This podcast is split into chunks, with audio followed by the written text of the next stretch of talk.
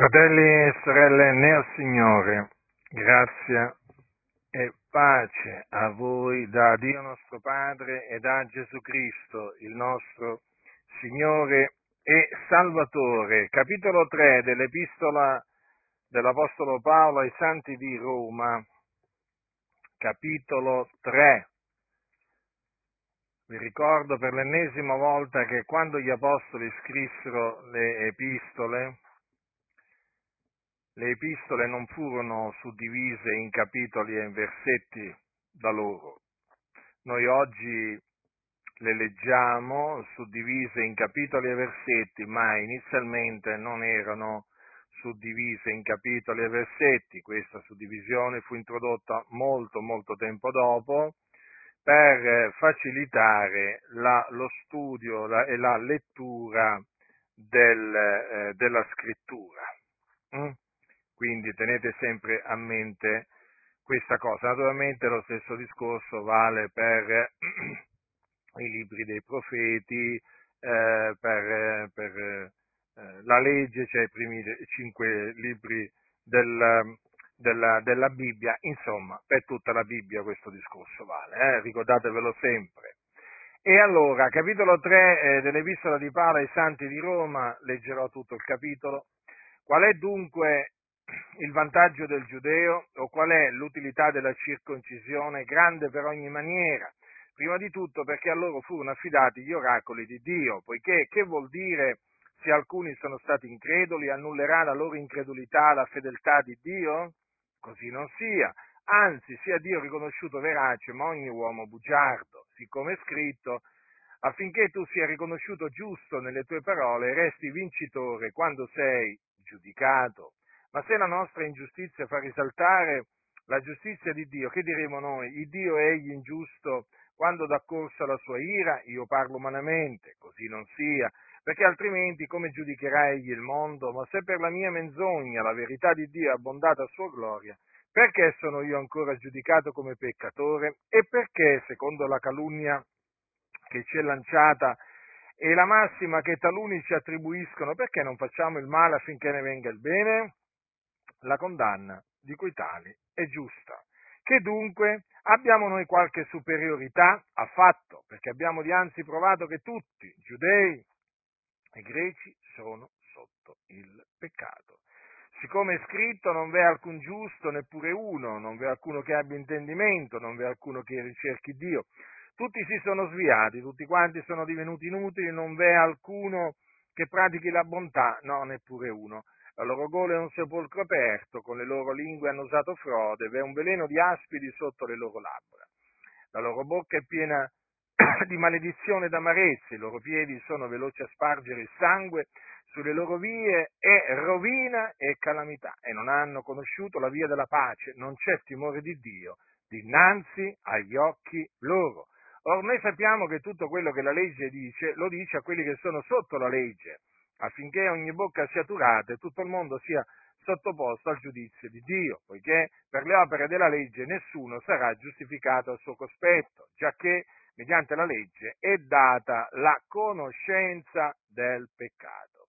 Ora però, indipendentemente dalla legge, è stata manifestata una giustizia di Dio, attestata dalla legge dai profeti, vale a dire la giustizia di Dio, mediante la fede in Gesù Cristo, per tutti i credenti, poiché non v'è distinzione.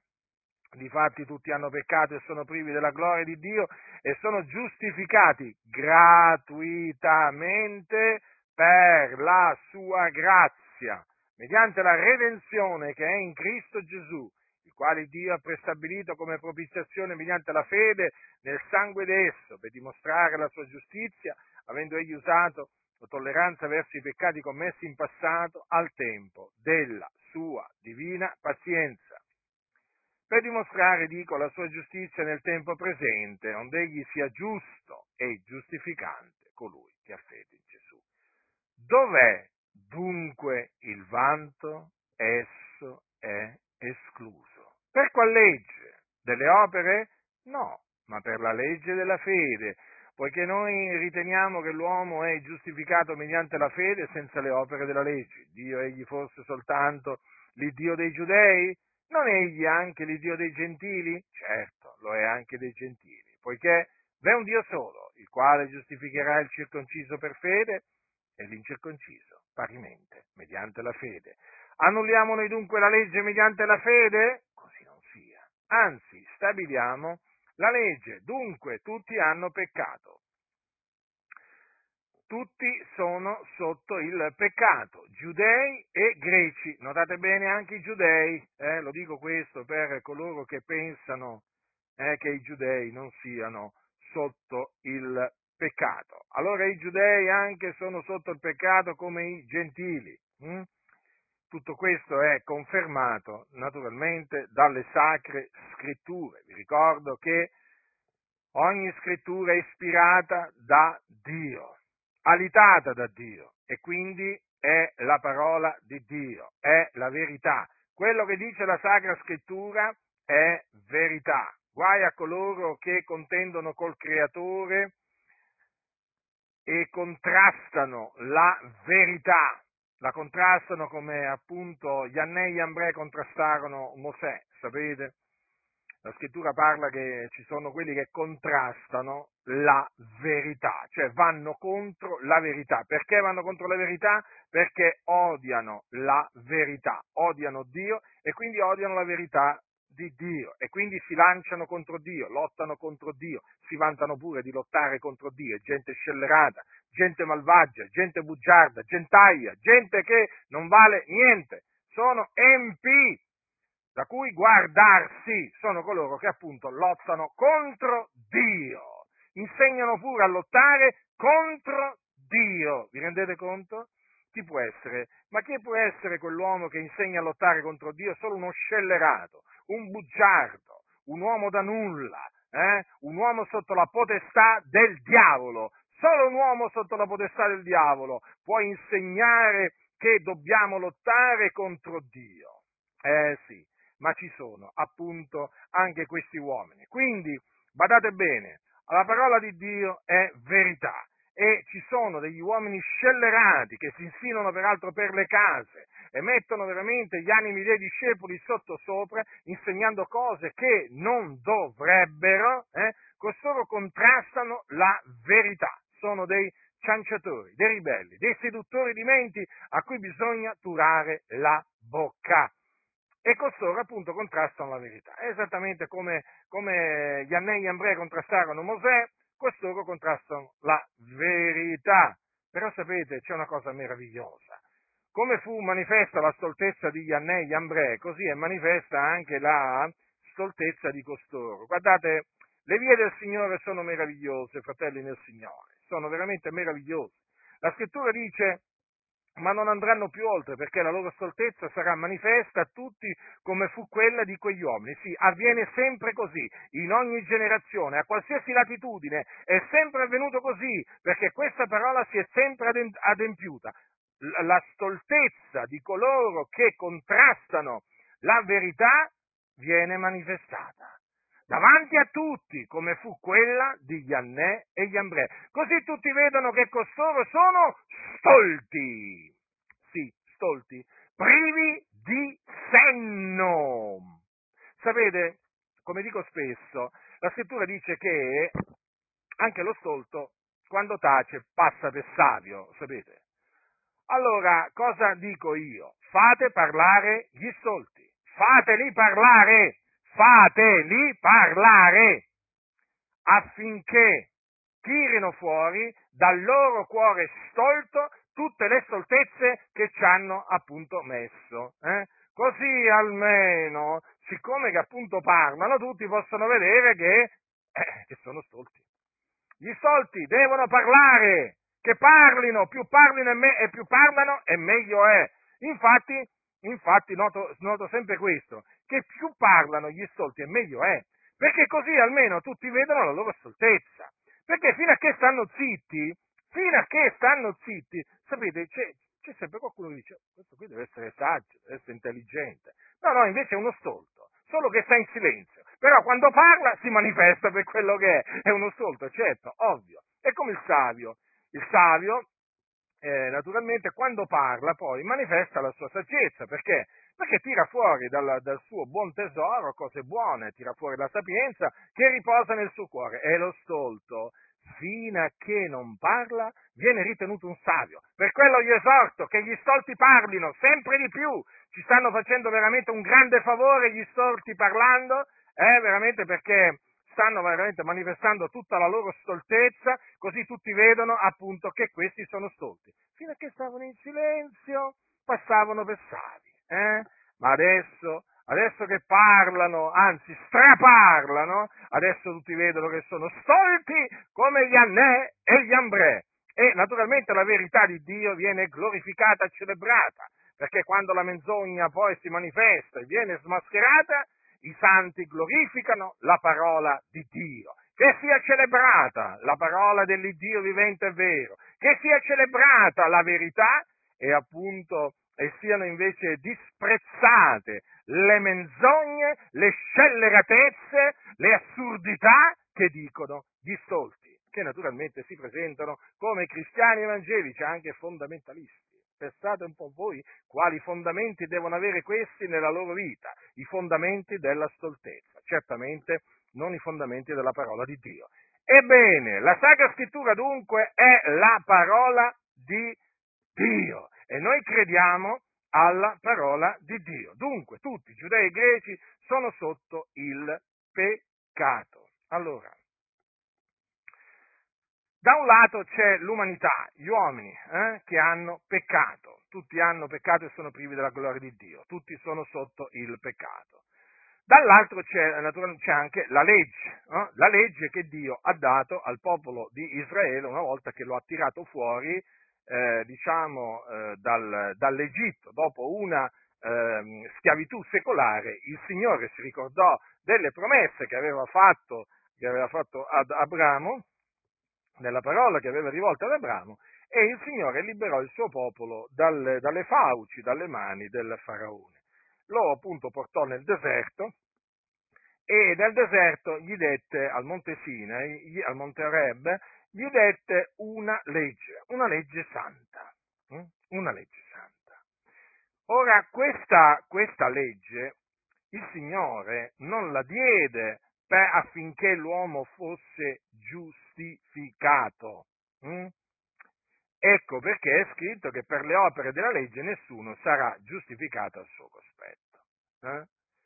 Ora qualcuno eh, potrebbe, mm, potrebbe, dire, ma se non è stata data eh, affinché l'uomo fosse giustificato, ma perché mai Dio decise di dare la legge?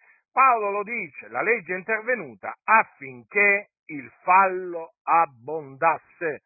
Ora il peccato era nel mondo, era entrato tempo, tempo prima, molto tempo prima, tramite Adamo, il primo uomo. Il Signore ad un certo punto diede la legge proprio affinché il peccato abbondasse.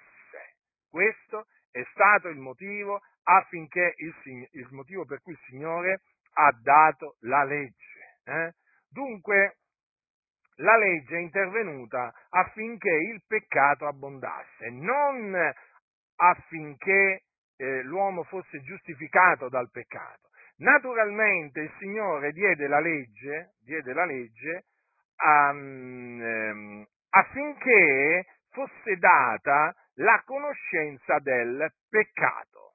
Vedete? La sapienza di Dio. Dunque, la, la legge Dio la diede eh, per dare conoscenza del peccato ed anche per, affinché il peccato abbondasse. Queste, rag- queste sono state le ragioni per cui Dio ha dato la legge. Sia chiaro dunque, la legge il Dio non l'ha data affinché l'uomo fosse giustificato. Quindi, quindi si illudono tutti coloro che pensano che i giudei a cui sono stati eh, a cui è stata rivelata la legge, perché la legge è stata data ad Israele, si illudono tutti coloro che pensano che i giudei possono essere giustificati mediante la legge, o come la chiamano loro, la Torah.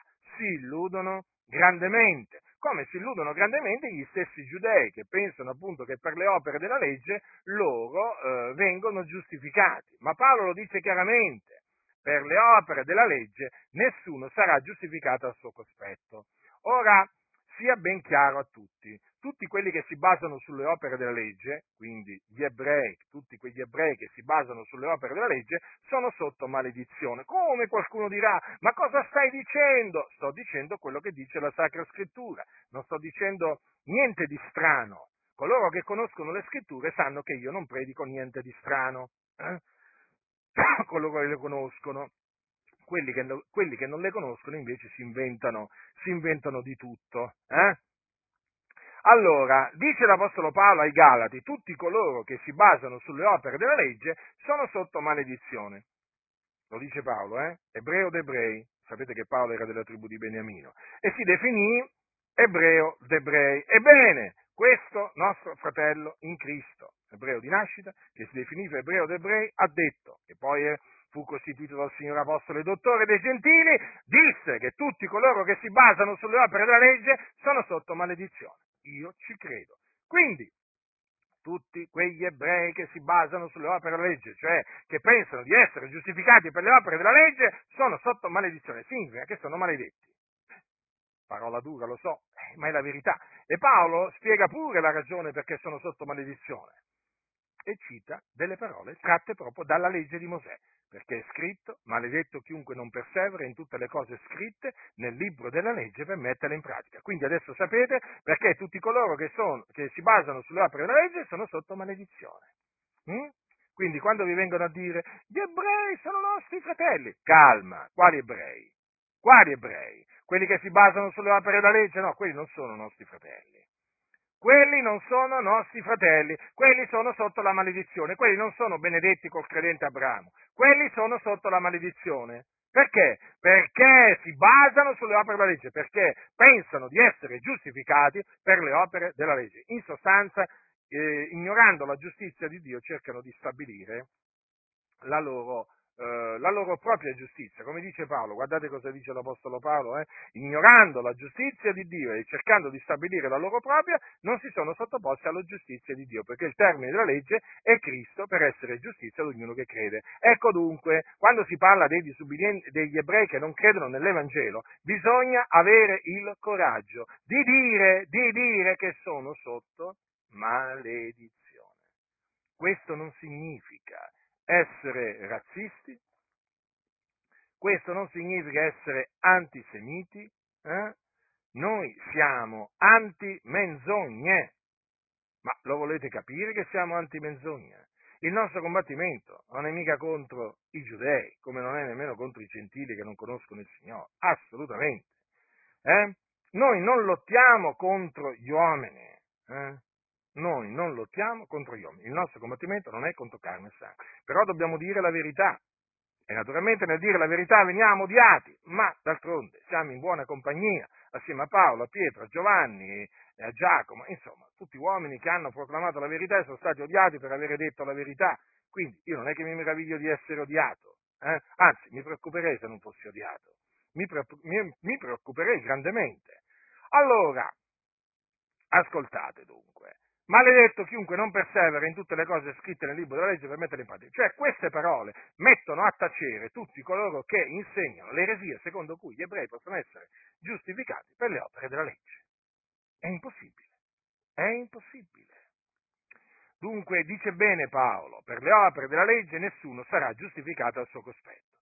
Cioè che mediante la legge è data la conoscenza del peccato. Beh, c'è una grande differenza tra la conoscenza del peccato e la giustificazione del peccato, non vi pare? La conoscenza è una cosa, la giustificazione è un'altra. Qui dice Paolo che mediante la legge è data la conoscenza del peccato, cioè il, il, il, peccato viene fatto conoscere proprio mediante la legge, perché appunto la legge mostra quali sono, che cos'è il, praticamente il peccato, perché il peccato è la violazione della legge. Per quello che mediante la legge è data la conoscenza del peccato. E le chiese devono insegnare cos'è il peccato, eh? perché molti hanno sentito questa parola, parola peraltro che si sente sempre di meno, eh? Sempre di meno. Adesso, adesso al posto del termine peccato praticamente si, vengono, si sentono, uh, diciamo, si sentono diciamo altre parole, beh, un difetto, eh, un difetto, un difettuccio, eh? Invece di dire tutti hanno peccato, tutti hanno difetti, fratello. No, la scrittura dice tutti hanno peccato, non, scritto, non, è, non, è, non è, che dice tutti, eh, tutti hanno difetti e sono privi della gloria di Dio. No, no, tutti hanno peccato e sono privi della gloria di Dio. Cosa significa commettere peccato, fare il peccato? Dice Giovanni, chi fa il peccato commette una violazione della legge e il peccato è la violazione della legge. Avete capito cos'è il peccato? È la violazione della legge. Di quale legge? Di quale legge? Della legge di Dio, di quella che diede il Signore al popolo di Israele. Capite dunque perché è importante la legge? Eh? La legge è importante, perché mediante la legge è data la conoscenza del peccato. Noi quante volte dimostriamo che un comportamento è peccato perché lo dice la legge, quindi citiamo la legge? Ecco perché l'Apostolo Paolo dice, dice a Timoteo che la legge è buona se uno lo usa legittimamente, riconoscendo che la legge è fatta non per il giusto, ma per gli iniqui, i ribelli, per gli empi e i peccatori, per gli scellerati, gli irreligiosi, per i percutitori di padre e madre, per gli omicidi, per i fornicatori, per i sodomiti, per i ladri d'uomini, per i bugiardi, per gli spergiuri e per ogni altra cosa contraria alla sana dottrina, secondo l'Evangelo della gloria del Beato di Dio, che mi è stato affidato. Queste parole le dice Paolo a Timoteo, segnatevele, marcatevele, memorizzatele. La legge è buona se uno la usa legittimamente. Allora, uno di quei, diciamo, casi in cui appunto la legge ehm, viene usata legittimamente è quando appunto dobbiamo dimostrare che un determinato comportamento è peccato, per esempio il comportamento degli omosessuali. Noi cosa facciamo? Noi prendiamo, cosa diciamo? Che è peccato. Eh? L'omosessualità è peccato. Che, che ne dicono i valdesi e che, che ne dicono tante altre denominazioni evangeliche in mano alla massoneria? Eh? Allora, il pe, il, il, l'omosessualità è peccato, la sodomia è peccato, lo dice la legge, lo dice la legge. E quindi noi che facciamo? Dichiariamo che l'omo, l'omosessualità, che quello che fanno gli omosessuali, le, cose, le, le, le relazioni carnali che hanno gli omosessuali tra di loro, sono peccato. In base a che cosa lo diciamo? In base alla legge non avrai con un uomo relazioni carnali come si hanno con una donna, è cosa abominevole. È scritto nella legge, nel Levitico, capitolo 18, versetto 22. Queste parole le conoscono anche gli ebrei, eh? attenzione, ci sono molti ebrei che sono contrari alla, alla sodomia, all'omosessualità e di fatti prendono la legge giustamente per, condanna- per condannare la sodomia. Sapete che in Israele ci sono molti, nello Stato di Israele ci sono molti omosessuali. Tel Aviv, per esempio, una delle città più importanti dello Stato di Israele, è una città gay friendly, amica dei gay, infatti è piena di locali, diciamo, eh, diciamo dove, vanno, dove vanno gli omosessuali e quando ci sono le crociere, diciamo, molti vanno a Tel Aviv, le crociere gay naturalmente e così via. Ma queste cose, diciamo, si sanno, basta fare una piccola ricerca e appunto queste cose emergono. Allora vi stavo dicendo, come si fa a dire che l'omosessualità è peccato? Perché appunto lo dice la legge. Hm? E così anche per dimostrare, diciamo, che l'omicidio è peccato, eh, o per esempio il, eh, altri, ah, e per esempio anche per dimostrare che dire menzogne è peccato. Sì, perché qui dice che la legge la legge praticamente è fatta anche per, per, i bugiardi, sì sì, per tutti quei bugiardi che sono nelle denominazioni evangeliche, anche per quei bugiardi che sono usciti di fra noi, eh, che amano e praticano la menzogna, eh, che quando si svegliano la mattina veramente la prima cosa a cui, a cui pensano è quale menzogna dirò oggi? Il giusto si sveglia pensando a dire la verità, invece questi bugiardi si svegliano la mattina, appunto, si svegliano la mattina pensando a quali menzogne diranno quel giorno per sedurre le persone. Mm? Capite? Ce ne sono, ma ce ne sono un po' dappertutto eh, di, questi, di questi bugiardi. Ebbene, la legge praticamente, la legge, la legge li, dichiara, eh, li dichiara bugiardi, eh, perché questi prendono piacere ad attestare il falso contro il loro prossimo. Il falso proprio, si inventano proprio le cose le più assurde, le cose le più assurde. Capite? E quindi chiaramente, siccome che la scrittura dice non attestare il falso contro il tuo prossimo, noi naturalmente a questi come li, come li definiamo? Bugiardi. Perché? Perché attestano il falso contro il loro prossimo. Ci prendono piacere. Sapete, i bugiardi è una, una razza di gente un po' particolare, no? È gente che ama e pratica la menzogna. La scrittura, la scrittura ne parla in questi termini. Eh? E infatti poi saranno gettati nello stagno ardente di fuoco di zolfo, dove saranno tormentati per l'eternità. E gente che non ama la verità, non ce la fa ad amare la verità. Non ce la fanno, non ce la fanno. Ma perché? Perché in loro non c'è verità. Eh sì, la verità dimora nei giusti, la verità non dimora nei bugiardi, nei bugiardi dimora la menzogna. Ecco perché, e c'è uno spirito di menzogna sulla loro bocca, perché qualcuno potrebbe dire, ma come fanno questi qui a dire queste bugie, queste menzogne, perché si inventano queste cose? Perché sono bugiardi. Eh, il bugiardo è così, è come dire perché l'omicida ammazza, perché è un omicida. Capite? E si potrebbe, eh, si potrebbe proseguire, sono sotto la potestà eh, delle tenebre, sono sotto la potestà di Satana e quindi non possono fare a meno di dire bugie, bugie, bugie, bugie. Eh? E quando tu naturalmente smascheri le loro bugie, loro continuano a dire bugie. Sono così, i bugiardi sono così.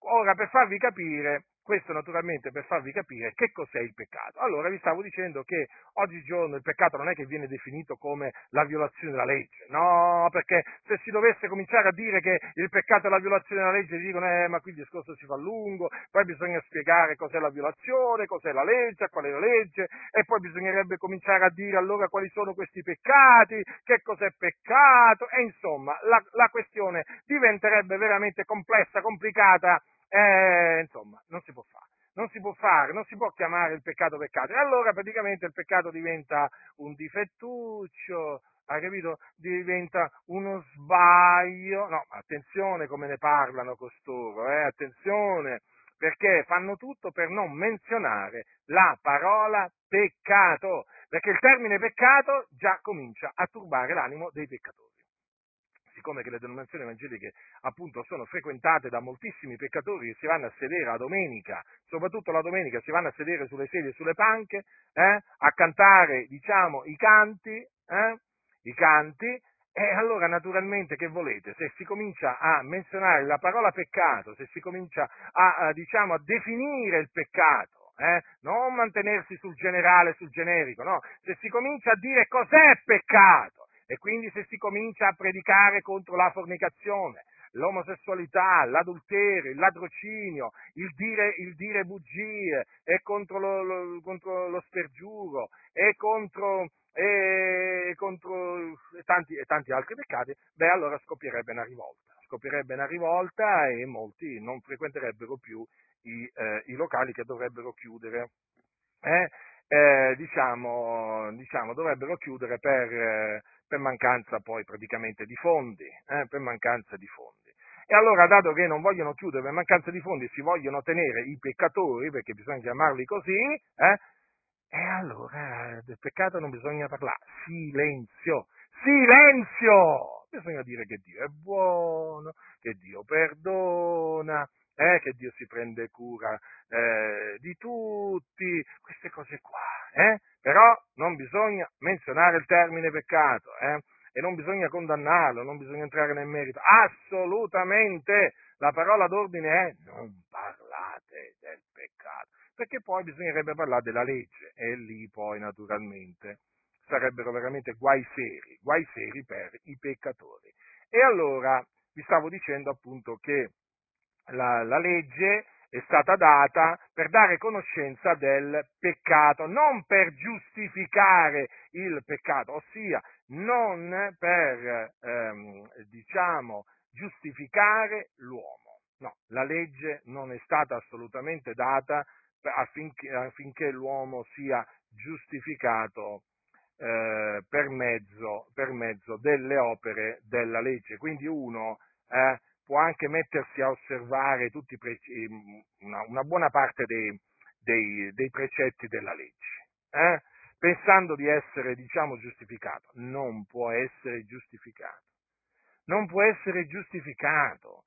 Può pregare quanto vuole a Dio, può, può fare quante lemosine vuole, può digiunare, può veramente eh, fare tutte le opere buone che può aiutare tutti gli orfani che vuole, tutte le vedove, ma coloro che si basano sulle opere della legge sono sotto maledizione, non possono essere giustificati. E allora dice Paolo, ascoltate, ora però, eh, c'è un'ora però, vedete? Ora però. Indipendentemente dalla legge è stata manifestata una giustizia di Dio. Allora, perché dice così? Dice Paolo così. Perché c'è una giustizia che viene dalla legge. Mm? C'è una giustizia che viene dalla legge che dice così l'uomo che farà quelle cose vivrà per esse. Ma come vi ho appena detto, è scritto anche maledetto chiunque non persevera in tutte le cose scritte nel libro della legge per metterle in pratica. E quindi ecco perché sono poi tutti sotto, sotto eh, maledizione tutti coloro che cercano di stabilire la loro propria giustizia. Avete capito dunque? Eh, guardate che il piano di Dio è meraviglioso, eh? ma perché Dio è meraviglioso. Allora, indipendentemente dalla legge, è stata manifestata una giustizia di Dio, attenti a come viene chiamata, attestata dalla legge dei profeti. Perché una giustizia di Dio? Chiamata? Perché viene da Dio. Questa giustizia viene da Dio, badate bene. E qual è questa giustizia? La giustizia di Dio mediante la fede in Gesù Cristo per tutti i credenti. Quindi siano essi giudei che greci, eh? questa giustizia è la giustizia di Dio mediante la fede in Gesù Cristo per tutti i credenti, cioè per tutti coloro che credono, credono. In che cosa? Questo è molto importante, questo punto. Eh? perché oggi molti eh, un, diciamo, hanno un'idea del credente tutta particolare che è sbagliata. Molti quando eh, nelle chiese parlano diciamo, dei credenti, che cosa intendono dire? Persone che magari credono che esiste Dio o un Dio, un essere supremo, eh? un essere supremo al di, sopra, al di sopra dell'uomo che magari ha creato anche tutte le cose e magari anche intendono uno che crede che Gesù è esistito, mm, che era un buon uomo, che era un maestro di morale, anche un profeta. Allora molti hanno l'idea che quando Paolo parla di credenti intende appunto costoro. No, no, no, no, no. Attenzione. Sì, naturalmente i credenti credono nell'esistenza di Dio. Eh? nel, nel fatto che Dio ha creato tutte le cose, attenzione, non fraintendetemi. I credenti credono che eh, Gesù era eh, il maestro, non un maestro, eh, il maestro, attenzione, che Gesù sia il primato in ogni cosa.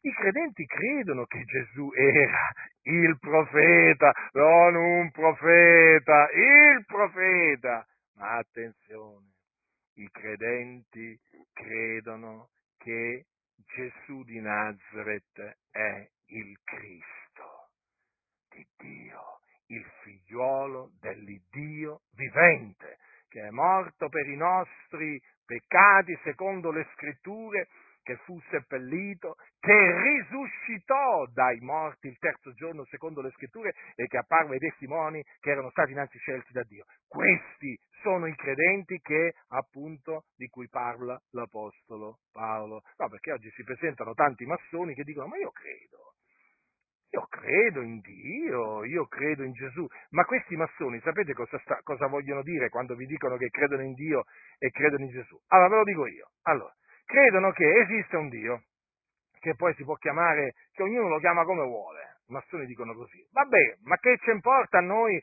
come si chiama questo Dio? È importante che uno crede in Dio. Oh, lo possono chiamare Allah, lo possono chiamare Yahweh, lo possono chiamare... Insomma, non gli, eh, non gli interessa ai massoni come viene chiamato il Dio. Per loro un Dio vale l'altro. Sapete? Sono fatti così i massoni. Quindi, i massoni vi dicono, ma io credo in Dio. Eh? Allora, praticamente vogliono dire che credono in un Dio. Hm? Poi, cosa vogliono dire quando dicono che credono in Gesù? Credono che Gesù è esistito. Una brava persona, ha fatto del bene. Eh? Magari vi dicono pure che ha fatto anche dei miracoli. Hm? Che era, insegnava delle cose, delle cose buone. Eh? Ma attenzione, si fermano lì. Per quello che bisogna stare molto attenti, bisogna mettere alla prova quelli che si dicono credenti, perché oggi molti si dicono credenti eh, e vi posso assicurare che non sono credenti. sono finti credenti, non hanno la fede nel figliuolo di Dio. E guardate che i massoni non hanno la fede nel figliuolo di Dio. Metteteli alla prova tutti quanti quelli che si dicono credenti, perché scoprirete che molti di loro non sono credenti, sono increduli. Perché? Perché non credono nelle, nell'Evangelo della gloria del beato Dio. Non credono nella buona novella che Gesù è il Cristo. E questa è la ragione per cui non l'annunziano. Molto semplice. Non hanno creduto e non parlano. Allora, questa giustizia, ricordatevi, è una giustizia è la giustizia di Dio mediante la fede in Gesù Cristo per tutti i credenti, nessuno escluso, attenzione, nessuno escluso, cioè tutti coloro che credono hanno la giustizia di Dio, tutti. Perché? Perché è giusto, vivrà per la sua fede. Questa giustizia di Dio, o meglio, la giustizia di Dio è rivelata nell'Evangelo. Capite? Allora la giustizia di Dio non è rivelata nel Corano. Eh? Perché alcuni pensano che il Corano sia la parola di Dio, ma il Corano non è la parola di Dio. Allora la giustizia di Dio, ascoltatemi, è rivelata nell'Evangelo, nell'Evangelo che vi ho appena menzionato.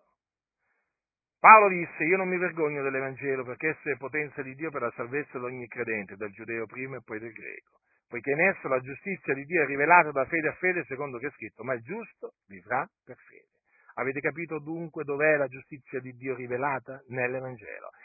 E allora, quando noi abbiamo creduto nell'Evangelo, siamo stati giustificati. Ma badate bene, ancora oggi, credendo nell'Evangelo, noi siamo giustificati. Eh sì, perché oggi come siamo giustificati noi? Come siamo giustificati? Mediante la fede più le opere? No, siamo giustificati per grazia, mediante la fede. Eh sì, infatti cosa dice Paolo subito dopo? Poiché non v'è distinzione, difatti tutti hanno peccato e sono privi della gloria di Dio e sono giustificati gratuitamente per la sua grazia mediante la redenzione che è in Cristo Gesù. Attenzione, quel tutti eh, si riferisce a tutti i credenti. Tutti i credenti sono giustificati gratuitamente per la grazia di Dio mediante la redenzione che è in Cristo Gesù. Quindi in questo momento voi, fratelli e sorelle, siete giustificati gratuitamente per la sua grazia. È una cosa meravigliosa.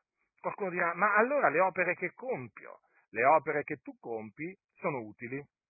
E io ti esorto a perseverare nel compierle, sono, diciamo, le opere che tu compi sono buone opere, sono gradite agli occhi di Dio, però devi sapere questo, devi sapere questo. La giustizia che tu hai, cioè la giustizia di Dio, tu ce l'hai in virtù della fede nell'Evangelo, soltanto in virtù della fede nell'Evangelo mediante le opere buone che tu, fratello o sorella, compi, tu praticamente ehm, sarai per quelle buone opere un giorno premiato o premiata quando comparirai davanti al tribunale di Cristo. Otterrai un premio. Un premio in base alla tua fatica. Quindi sono utili, per mezzo di esse viene glorificato il Dio, ma bada bene, per esse tu otterrai un premio hm? un premio. Ma la giustizia di Dio, ossia la giustificazione che tu hai, ce l'hai in virtù esclusivamente della fede in Cristo Gesù, perché il giusto vivrà per la sua fede. Non c'è scritto che il giusto vivrà per la sua fede e per le sue opere. No, per la sua. Quindi questo è un punto, fratello, che tu devi sempre tenere a mente, devi sempre tenere davanti ai tuoi occhi. Quindi, la giustizia di Dio è rivelata nell'Evangelo. Eh? E vi ripeto per l'ennesima volta che l'Evangelo non è Gesù ti ama, o Dio amore, o Dio vuole risolvere i tuoi problemi, o un futuro per te, o che ne so io, si prende cura di te e della tua famiglia. Non è questo l'Evangelo. Eh? Quindi ricordatevelo questo. E non è nemmeno Cristo la risposta eh? cioè la dichiarazione, Cristo è la risposta. No, l'Evangelo è che Cristo è morto per i nostri peccati, secondo le scritture, che fu seppellito, che risuscitò dai eh, morti il terzo giorno, secondo le scritture, e che apparve ai testimoni che erano stati innanzi scelti da Dio. Questo è l'Evangelo nel quale la giustizia di Dio è rivelata da fede a fede, secondo che è scritto, ma è giusto per fede. Quindi, credendo nell'Evangelo, l'uomo viene giustificato. Sì, sì, giustificato. Giustificazione naturalmente che l'uomo non può ottenere, come ho detto prima, mediante l'osservanza della legge di Mosè, ossia mediante le opere della legge, perché per le opere della legge nessuno sarà giustificato al suo cospetto, nessuno, nessuno. Quindi il giusto vivrà per la sua fede. Allora vedete cosa dice Paolo? Sono giustificati gratuitamente per la sua grazia. Ma vi rendete conto? Eh, la portata di queste parole. Fratelli, noi siamo giustificati, cioè noi siamo giusti eh, gratuitamente, cioè siamo giustificati gratuitamente per la grazia di Dio. E se per grazia, non è per opere. Non è così? Non è così? Allora noi siamo giustificati gratuitamente dalla sua grazia mediante la redenzione che è in Cristo Gesù. Già, perché la salvezza è in Cristo Gesù, in nessun'altra la salvezza, non v'è sotto il cielo alcun altro nome che sia stato dato agli uomini per il quale noi abbiamo ad essere salvati. Quel nome è il nome di Gesù Cristo. In Lui solo c'è la salvezza. All'infuori di Gesù non c'è salvezza. Lui è il Salvatore del mondo. Non uno dei tanti salvatori come se ce ne fossero tanti. Lui è il Salvatore del mondo. Chi è che ha mandato Dio nel mondo per salvare il mondo? Gesù Cristo. Non è che ha mandato una serie di salvatori eh? e uno si sceglie quello che, quello che ha, gli più gli aggrada. No, no, no, no. Dio ha mandato il suo figliolo nel mondo per essere salvatore del mondo. Mm? E dunque, eh? ma se lui è il salvatore del mondo, ma c'è qualcuno che può essere paragonato a lui? Eh? C'è qualcun altro che può, diciamo, salvare un altro uomo? No, non c'è. Solo Gesù Cristo il figlio di Dio, lui il salvatore del mondo, eh? il Signore di tutti. Gesù non è uno dei tanti, eh? Gesù è il primo, è l'ultimo, l'alfa e l'omega, il principio e la fine, Dio benedetto in eterno, in cielo dove egli è adesso, alla destra del Padre, tutti gli angeli l'adorano, tutti, tutti, nessuno escluso. Hm?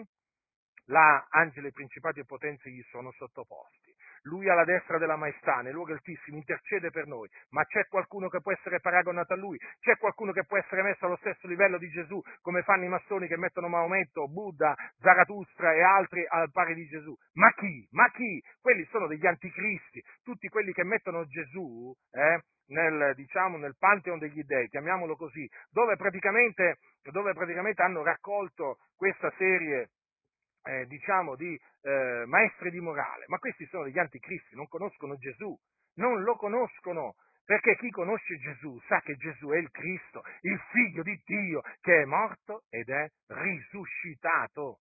E dopo essere risuscitato, ricordate, è stato assunto in cielo, alla destra di Dio, alla destra del trono di Dio c'è Gesù Cristo. Eh? E noi quando andiamo a Dio ci andiamo nel nome glorioso di Gesù Cristo. È nel suo nome che noi ci accostiamo al trono di Dio e Dio ci ascolta, ci esaudisce, perché noi andiamo a Lui nel nome di Gesù. Eh, fratelli del Signore? Questo sempre per esaltare Gesù Cristo, il Figlio di Dio, eh, che veramente ha un nome che è, come dice meravigliosamente l'Apostolo Paolo ai Santi di Filippi, il nome che è al di sopra d'ogni nome. Eh? Gesù ha il nome che è al di sopra di ogni nome. Ma chi può essere messo a fianco di Gesù? Ma chi può essere paragonato a Gesù? Vergogna, vergogna, eppure questo è quello che dice la massoneria. Ma Gesù, uno dei tanti maestri di morale. Mm? No, no, Gesù è il Cristo, è il figlio di Dio, non è che fu solamente il maestro eh? il maestro. Attenzione, ricordatevi sempre questo, lui è il maestro, non uno dei tanti maestri. Eh? Gesù è il Cristo, l'unto di Dio, del quale parlarono ab antico i profeti da parte di Dio, che doveva morire e risuscitare. Gesù è il figlio di Dio, l'unigenito venuto da presso al Padre. Lui fu mandato dal Padre in questo mondo, discese dal cielo, eh? e poi ci ritornò in cielo, sì. Lui ritornò al Padre, sì, sì, scese, che il padre lo mandò e poi ritornò al padre. Eh? E dunque, fratelli nel Signore, voglio ricordarvi queste cose. Allora, sono giustificati gratuitamente per la sua grazia. Allora, Gesù Cristo è stato prestabilito come propiziazione mediante la fede nel sangue d'esso. Ascoltate. è indispensabile credere nel sangue prezioso di Gesù Cristo, del quale peraltro non si sente tanto parlare, eh? perché sapete a molti fa impressione sentir parlare di sangue, eh? lo sapete, no?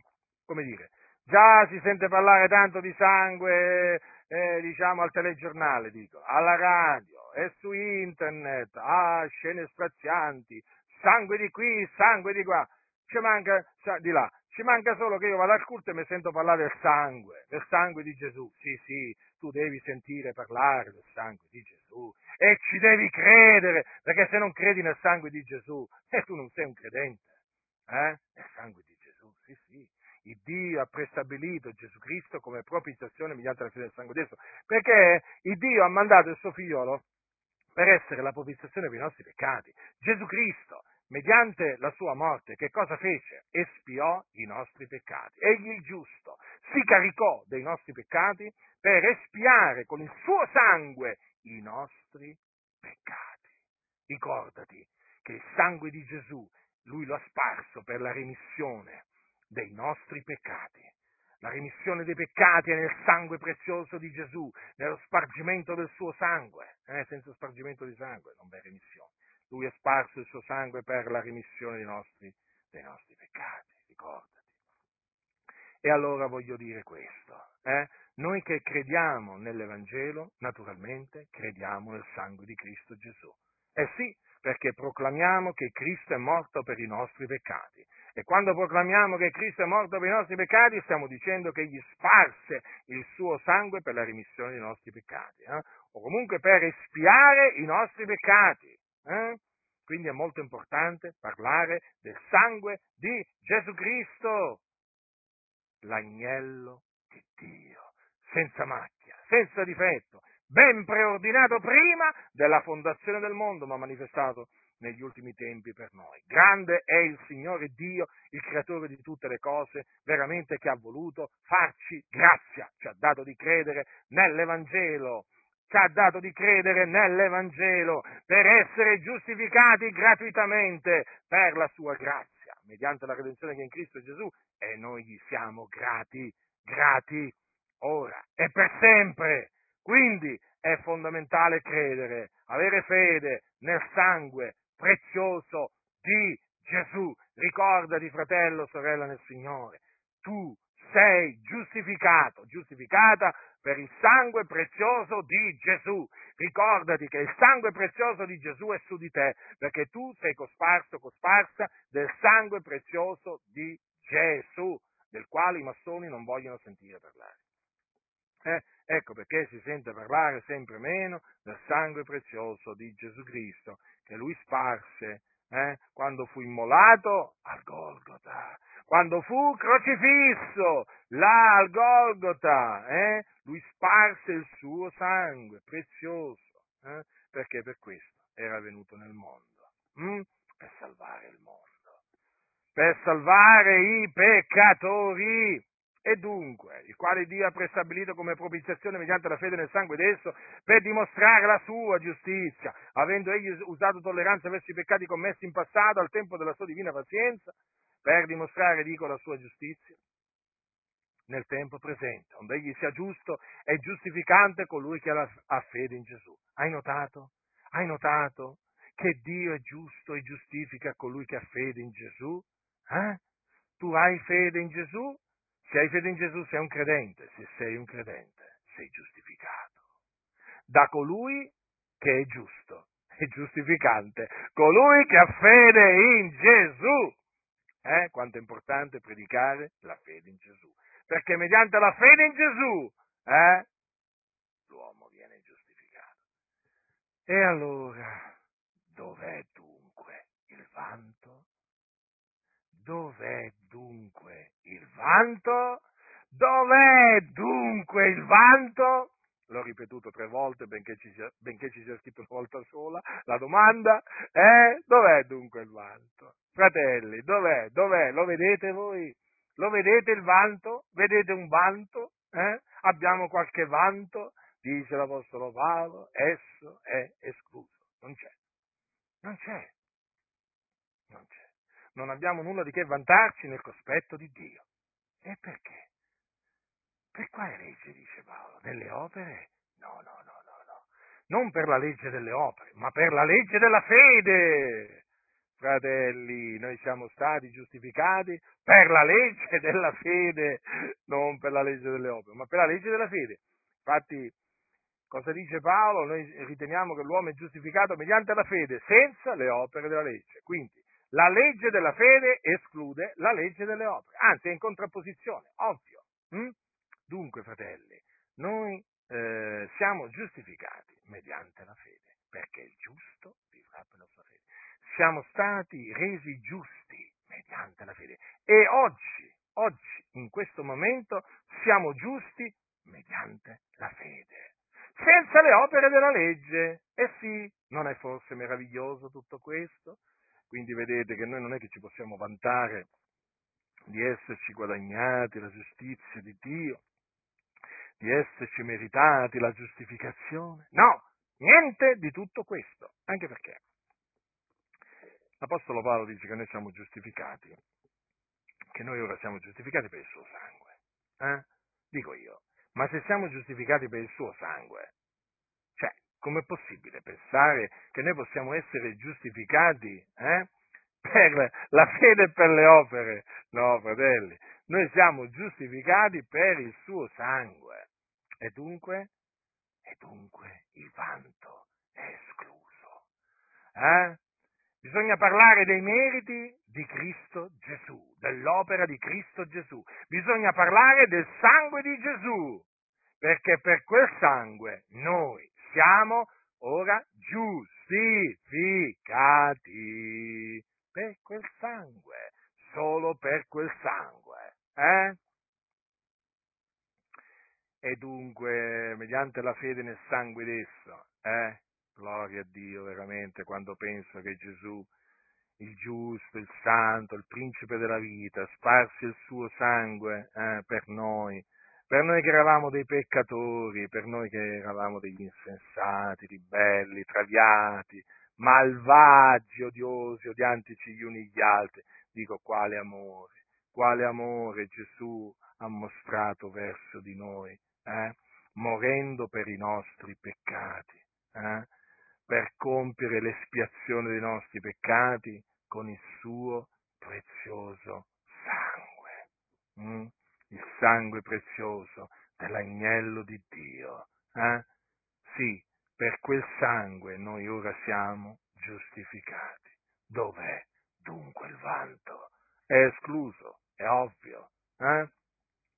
Quindi state attenti, State attenti a quelli che si insinuano in mezzo a voi e vi predicano, vi predicano una falsa giustificazione, una giustificazione che vi illude, che vi illude, hm?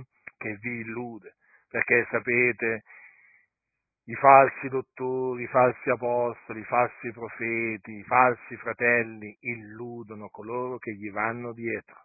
Hm? ricordatevi, noi ora siamo giustificati per il suo sangue ed è per questo che saremo per mezzo di Cristo salvati dall'ira.